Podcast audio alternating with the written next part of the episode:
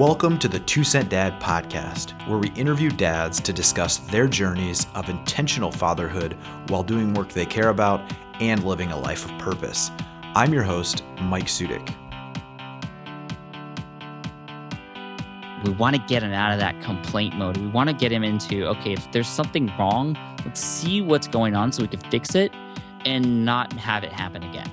And it's just been a very good thing. And so whenever we see him try to solve a problem first before complaining, then we actually give him a quarterback. So it's just kind of in and out, and you know, it's not yet 100% solving problems versus complaining. I mean, he complains all the time, but again, it's just one of those systems that we've put into place that we have seen progress now, and it's great. Today, I'm very lucky to have Pat Flynn on the podcast. Pat is founder of a website called Smart Passive Income, which he started in 2008 after being laid off from his architecture job, and has since grown into a site that generates about $150,000 a month. He is a very dynamic guy, very vocal in the passive income space, helping people, develop side businesses. But what he does in this episode is just give some very practical advice to fathers, especially young fathers, and just share some things that he does with his children to teach them solid values and just make sure that he is mentally present when he's with his kids. Pat's a great guy, and this episode does not disappoint. So let's jump in. Hey, I'm here with Pat Flynn, who, those of you that don't know, he runs a very successful blog called Smart Passive Income. He's also an author. He is a company builder. He is a very successful podcaster, much more successful than myself. He has like 100,000 Twitter followers, so needless to say, he's a very successful guy. His business is doing like $150,000 a month. So I am just very excited to have you on, Pat. I thank you for your time. So I just wanted to, one of the things I wanted to ask you was that if you meet someone that you don't know, you're halfway across the country and someone asks you what you do, what do you typically say to them? Yeah.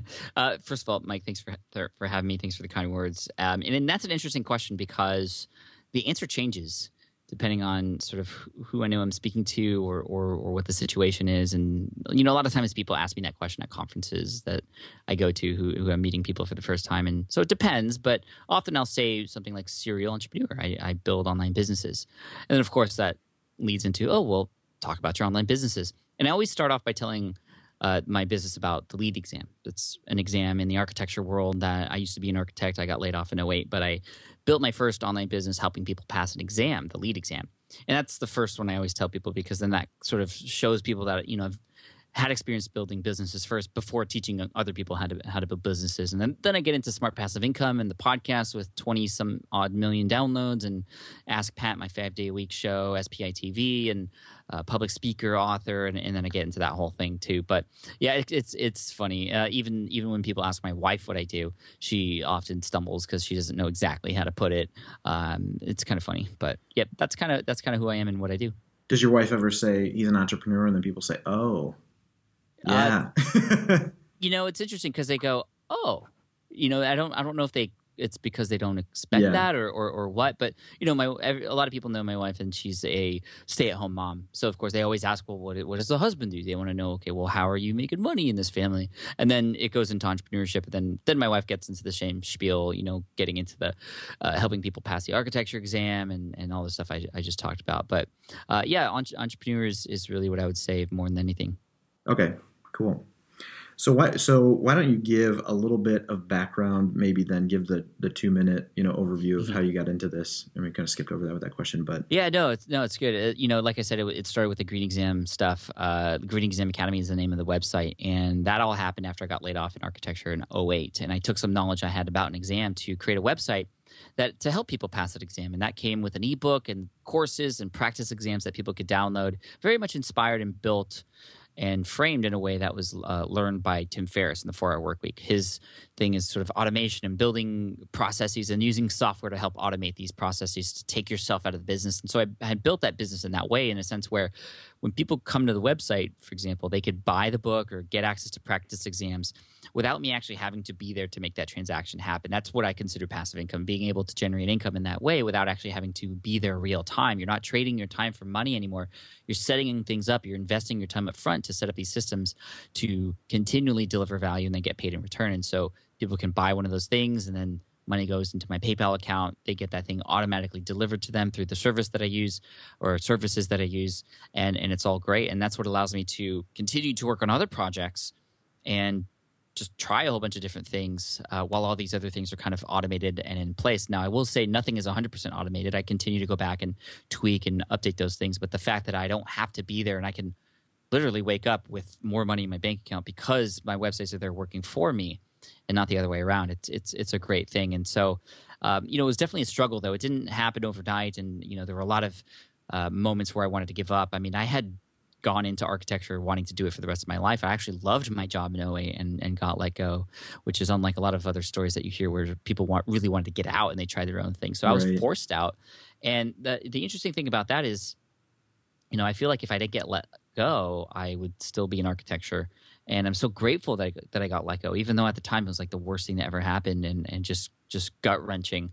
I look back and it was definitely a blessing in disguise, and because now I've been able to discover this world of online business and automation and passive income, and you know, it's allowed me to, like I said, build new businesses. But more than that, it's just made my life more flexible and made my time more flexible. And you know, I have two kids here at home in San Diego. I have a 6-year-old boy, 3-year-old daughter, and I've been here at home with them throughout all their lives. And being here, it's really weird because my son is now in kindergarten, and I feel weird that he's not here anymore, whereas usually it's the other way around, where it's like, you know, when the kid goes off to school, it's kind of, you know, I'd be at work and I wouldn't see much of him. But, you know, the teachers and the other parents at the school, they see my wife and I both bring our son and pick up our son from school every day.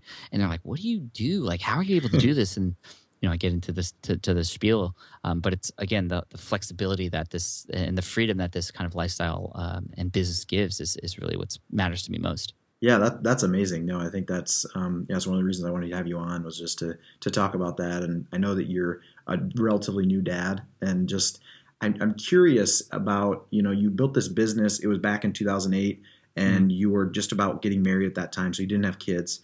So I imagine that was a strong motivator. You're saying, hey, I got laid off and now I have to provide for my wife and then eventually your kids.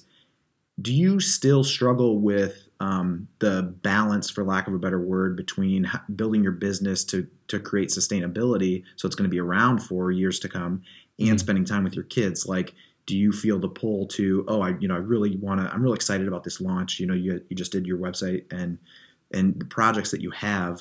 Do you still feel that pull, and is that more intense or less intense than it used to be?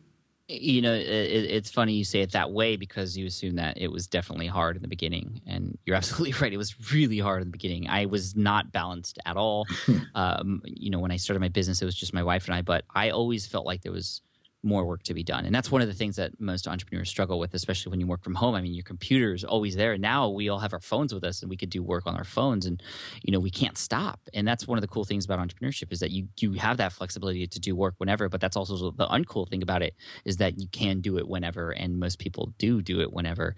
And so my wife and I actually had a lot of heated conversations about that. And one time she and I were having a conversation, and you know, and her mouth was moving, but I wasn't really paying attention, because I was thinking about, you know, that next email I wanted to send, or that new product I wanted to create, or whatever. I don't remember exactly what it was I was thinking about, but I wasn't with her mentally at the time when I was talking to her. And she called me out. She saw that I wasn't listening, or could read it, like all or most women can do. And we had a heated conversation. And really what came out of that was that we created some boundaries. So even though we always hear, like, you know, break away from the 9-to-5, like screw the 9-to-5 job, I had to create a schedule and have specific hours of the day when I and she knew I was working. And that was great, because it really honed in on my focus, and allowed me to really start to break down those moments during the day and what I was supposed to be doing and when, creating those barriers and those boundaries. So those schedules have changed over time, especially since having kids, but I continue to have certain hours of the day that I do get work done, and that I don't do work, and I'm fully present with my family too. Another thing that helped It was creating physical space to do work. And when I'm in that space, I'm in work mode. I'm doing that. That's what I'm focusing on. And people around me and my wife and everybody, they know that when I'm in my office, for example, that I'm working. But when I'm out of it, more than just them knowing that I'm not working anymore, I know I'm not working anymore. And that's the beauty of a 9-to-5 job where you have to go to work every day. You come home and you're not working. For me, having work in the home, I still needed to have some sort of physical boundary to say, no, Pat, you're not working. You're not supposed to think about that right now because you have kids and they're there in the rest of the house and you've got to pay attention to them at that time. So, you know, I still struggle with it though. I will be honest, and I think most people know that you can never break away from that wanting to always continue to do things. But I've just made it more of a priority to really just own the fact that I only should be doing work during those times and in those physical spaces. And it's still a struggle, and I do cross over every once in a while, but I'm much better now than I was before with getting back into the groove with where I'm supposed to be and be there mentally 100% when I'm at work, be there 100% with my family when I'm with them. And yeah, so that's really helped too. One thing that I will say is that now that the kids are older, or even when the kids first started, I realized that it was impossible for me to get work done whenever they were there. So I stopped trying to work during the day because that's when they were up. That's when they wanted my attention. And one of the things I learned also is that when I get interrupted, it takes me like 20 minutes to get back into that focused work mode.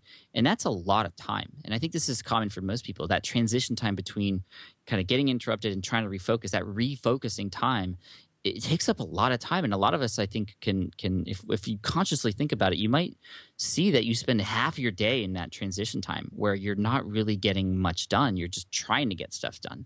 And so I realized that I'm not going to try and even work. You know, I'm not even going to try and fight it. I'm not going to work when my kids are up. So now I only do work when the kids are not awake. Really? And I can get way more done in the 3 hours I do either in the morning or at night, and sometimes it's 2 in the morning, 2 at night, after or before they wake up or after they go to bed.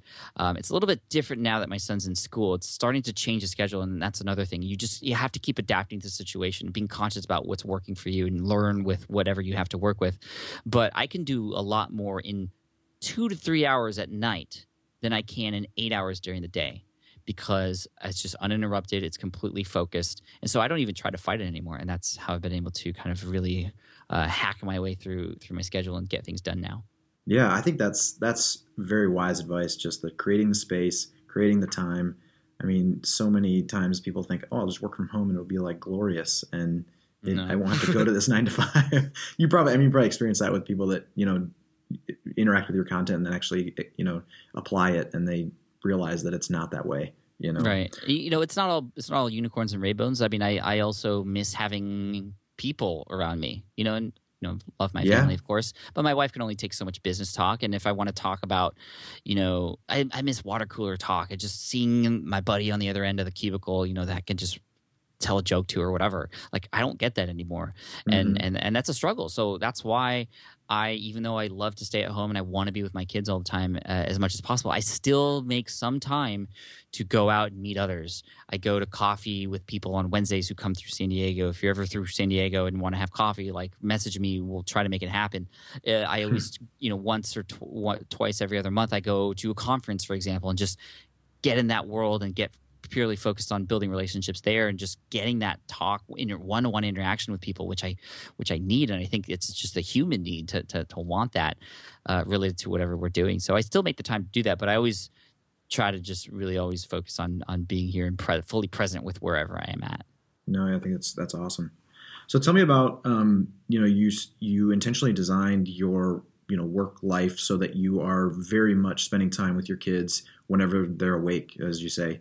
Tell me about that time that you're with them, and what things are you intentionally doing with them that you maybe are unique, or, you know, how do you invest that time with them that you feel is going to, you know, impact them in the most way because of your unique situation, you know? Yeah. I mean, I do whatever I can to lead by example. So I always know that, you know, especially with these kids at this young age, they're always looking up to my wife and I, and they, you know, if we tell them to do something because they're not supposed to do it, we can't do it too. You know, just being very conscious about that. One of the other things I think I have a unique sort of position on, because I'm an entrepreneur, because I'm doing things in the way that I am online, is that I'm able to take these entrepreneur principles and instill them on my kids, especially my son who's 6, who's very much influenced by, like I said, what I do and what my wife and I do. So one of the things we are working on, and I say that because it's always something that's coming up, is working with my son Keone through his failures. You know, we get him to experiment and try new things, and you know, a lot of times his head gets in the way, and he's afraid to do something, or he does something and fails the first time and just wants to give up. And so we really work hard on not commanding him what to do, but working through him by asking a bunch of questions. Really, questions are our number one thing to get our kids to actually understand what's going on. So you know how kids often ask us a bunch of questions? Yeah. Like, I ask him a ton of questions because I want him to start to begin. You know, I'm sort of guiding him to the way that I want him to go, but not telling him. I'm having him figure it out, because that's what when I became an entrepreneur, I had to figure it out on my own. And even though I asked a bunch of other people questions, it was when other people asked me, well, why are you doing it that way? Or how do you want your business to be structured? Or what do you have to offer these other people? Because when other people ask me questions, that I discovered those things on my own, and we're making our kids do that too. Through asking a lot of questions. The other thing that we do is we're trying to really hone in on the fact that complaining does not lead to anything great. You know, one of the things that I've learned that is when I make mistakes in my business, when I fail, the more I just am upset about it and get myself down on it, or just try to blame others about it, the more time goes by where nothing good happens.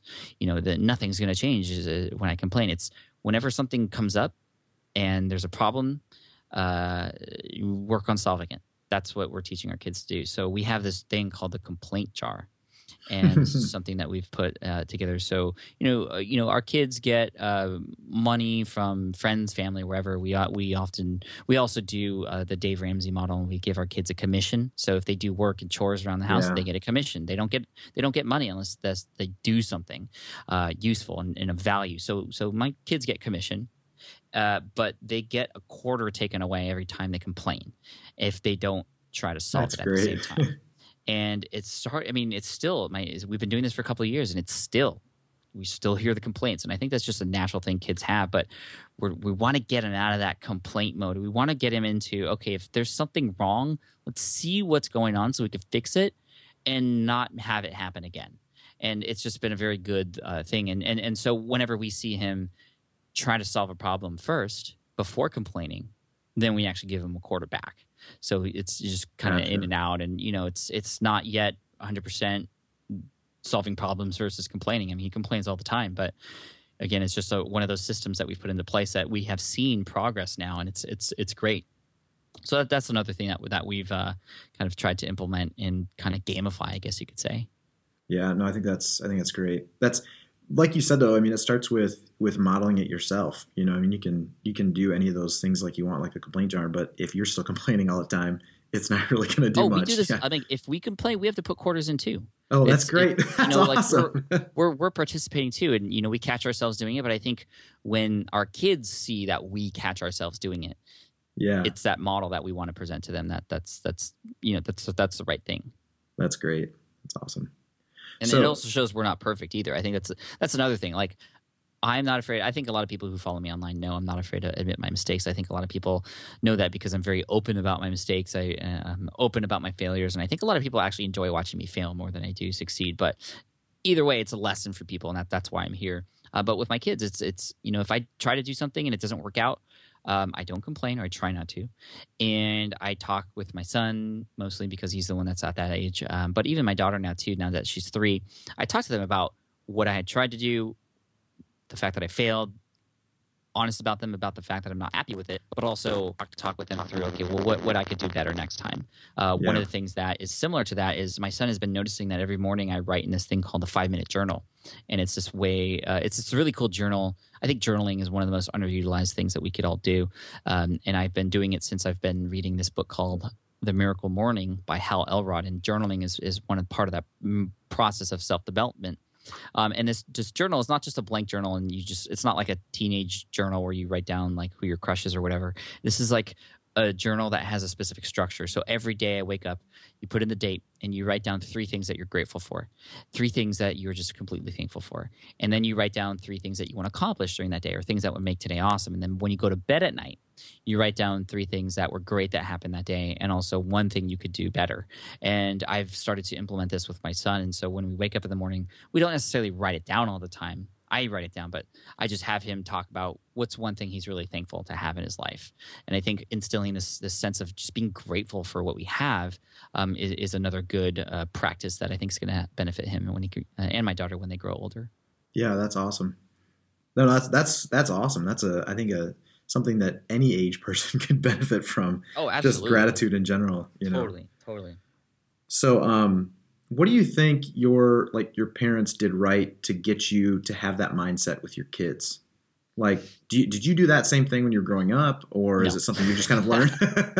Or is it the complete opposite, and then you just did that? It's kind of the complete opposite. I mean, my parents are amazing, and they were the thing I learned about them is that hard work pays off. Yeah. And serving others is great. I mean, my mom more than anybody has put serving others first before herself, and that's one thing that I truly modeled after her. I mean, she is always the person trying to figure out ways to help others before she helps herself, because she taught me that when you help others, they're going to want to help you back, and that's what I teach online. The more you serve your audience, the more you're going to get rewarded.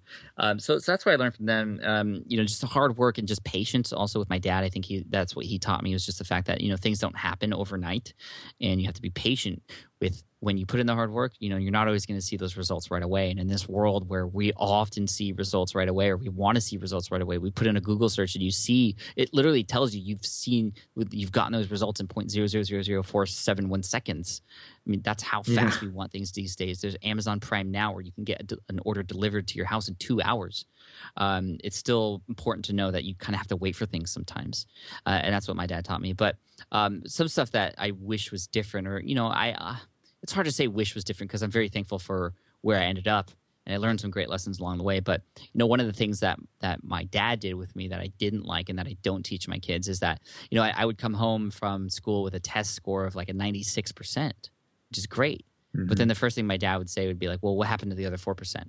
And then we'd work through all of those problems one by one that I got wrong. And I understand what he was doing, but the way he framed it was that I had to be 100% perfect all the time, and that's absolutely not true. That's something we're teaching our kids too, is that you don't have to be perfect, but you should also learn what mistakes you made so you don't make those mistakes again the next time around. So that's what was different. I also grew up not necessarily from my parents trying to be the cool kid or perfect, or in school, I think, is really what influenced me a lot to really be just this self-conscious kid about who was worried about what other people thought about me. That wasn't from my parents. It was just kind of a natural thing going to school. A lot of kids are worried about self-image and whatnot. And with my son, he's starting to express things that, like, what other kids are saying about him or what he wears or whatever. And we're telling him that, like, one day, my son came home from preschool and he was like, "Dad, so-and-so called me weird." And he was really upset about it. But to kind of spin that around, I told him, "Dude, well, you are weird." Yeah. He was like, "What, Dad? What? Why are you being mean?" I'm like, "I'm not being mean. Like, you're weird, dude. We're all weird. I'm weird. Your mom's weird. And that's why I love her. Like, what makes you weird is what makes you awesome. That's what makes you unique. That's what makes you different. And if they're calling you weird, that they know you're unique, and that you don't want to be like everybody else. You want to be weird. And so keep being weird," is what I tell him. And "embrace your weird" is kind of a message I share online. A lot of people who know me and my brand, they know I'm weird too. Like, I'm this marching band geek who used to play Magic the Gathering, who's just definitely in love with Back to the Future, anything Back to the Future related. And even though that stuff might not on the surface seem like they have to do with building an online business, they have everything to do with just me being me. And that's my vibe. And your vibe attracts your tribe. And so, I tell Keone, even though people call you weird or whatever, you know, just keep being you. Your friends who enjoy you for you will find you, and you will know them, you will love them, they will love you. Don't try to force yourself into anything that doesn't seem like who it is that you are.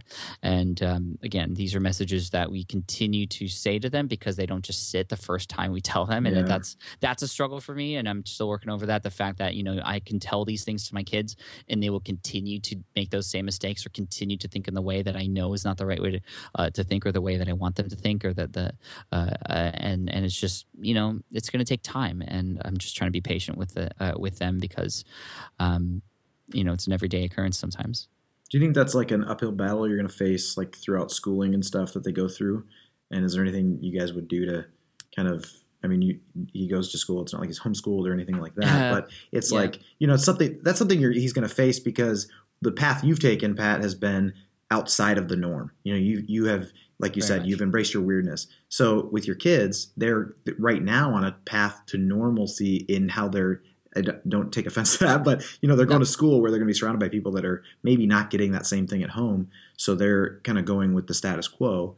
You know, that's something obviously you're going to have to face ongoing. Is there, you know, did you guys thought about that, of saying, oh, you know, an alternative way of kind of shielding against that? I don't know. Yeah, I mean, I don't want to be a helicopter parent. I don't want to be a shield, and I want to let them experience things. I want them to learn. Like, I feel like the hard work we put in, and you know, the flexibility that our life has given us, and the business that it has given me to be there with the kids. You know, we're putting in the hard work now. Yeah. To hopefully set them off on their own so that they can make those decisions where we don't have to worry about that anymore, even though they're in that environment where that can happen. We're trying to train them, I guess you could say, in a way where, you know, where we know that we're doing our best, and that's the best we can do. And, you know, we know there's nothing that can stop that from happening, from them having, you know, being in that environment. But, you know, we're also doing what we can. You know, he's in a different school. He's not in a traditional school. He's in a STEM school, which is very much, I love his school. I love his school because they teach in a very entrepreneurial kind of way where it's solving real life problems. They work on something for quite a while and build up to an exhibition where they then present their, and again, he's in kindergarten, but it's awesome how they teach. And it's really making me want to do more with disrupting education, because I've seen what this kind of teaching has done to him and his students, or not his students, his classmates, you know, everything from the fact that every Thursday he reads to the preschoolers, and he remembers when he was in preschooler, the kindergartners reading to him. But he also works with first graders who are teaching him how to use things like iMovie and Keynote on their iPads. Like, it's kind of crazy. But also the fact that, you know, like I said earlier, they work on these projects for quite a long time, and they present them to not only other students, but parents who come in for exhibitions. And it was really cool because the other day before spring break, he had an exhibition. They were working on something for a long time, and all the students had their own project they were working on, and all the parents were kind of outside. All the kids were in the auditorium, and before we were let loose to go and see our kids' projects, the teachers were like, okay, parents, before you go and check out your own son or daughter's stuff, please go to other kids first and ask them what they're up to, because we're working on having these kids be comfortable with presenting to other people first. And when you go to your kids first, they're going to be worried about pleasing you. They're going to be focused on that. Let's all go around and find other kids first, ask them how they're doing it. Let's get them comfortable with presenting. And I'm like, oh my gosh, this is like they're not messing around. No, they're not messing around. Like, I learned that in architecture school. I was deathly afraid of doing it. And here they are at kindergarten getting comfortable with these real life skills that are going to take them so far. So, you know, I think we're doing our best to put them in, you know, to set them up for success. And, you know, we're hoping that will happen. That's awesome. No, that's really cool. Hey, just to cap up things, I think it's been awesome. It's amazing value you've given. Thank you so much, Pat. Thank you. And thank just you for pure value. But I just curious, like, what books have you read on parenting that you would recommend to new parents, or the things that have shaped your thinking in parenting? Well, probably the one that has had the most impact was the financial book that I read with my wife on how to just teach finance to kids. It was Dave Ramsey and his daughter who published a book on kids' finances. Let me see if I can get the name of that. Smart Money, Smart Kids. Okay. That was a great one. Other things that have really helped is I haven't really read too many parenting books, but I have talked to a lot of parents and just kind of just wanted to gauge where things were going, talked to a lot of parents because I have a lot of access to a lot of other entrepreneurs who have kids that are a lot older. And I just talk about, well, what I could look forward to. And it's funny because everybody has similar things to say and they all have different ways of handling it. Mm-hmm. And I think it just shows me that, you know, as much as we want to get answers from other places, it's good to get guidance, but I think a lot of it just comes with experience and just being conscious about what we're doing in the homes for ourselves. I'm also really into games for teaching kids lessons. You know, my son is really into Minecraft right now, which I didn't even understand, and I felt super old. But now I'm actually playing Minecraft because I want to be able to play with him and actually talk to him at that same level and speak the same language. So now I know what a creeper is and an Enderman and the underworld is and the Netherlands and all that stuff. And, you know, he thinks I'm like a cool dad now because I'm actually understanding what he's doing. And I think, you know, if my dad had started playing Super Mario Brothers with me, we would have a much deeper connection. As weird as that might sound, I think, you know, it would be true, you know, speaking that same language. And so, you know, I'm always trying to stay up on beat with what my kids are into and what they're doing, and just try to be there with them as a friend too at the same time. Yeah, that's awesome. Well, thank you so much, Pat. Yeah, this will be. I'll put all that in the show notes, and so it's going to be quite the show notes with lots of resources. So thank you so much. Yeah.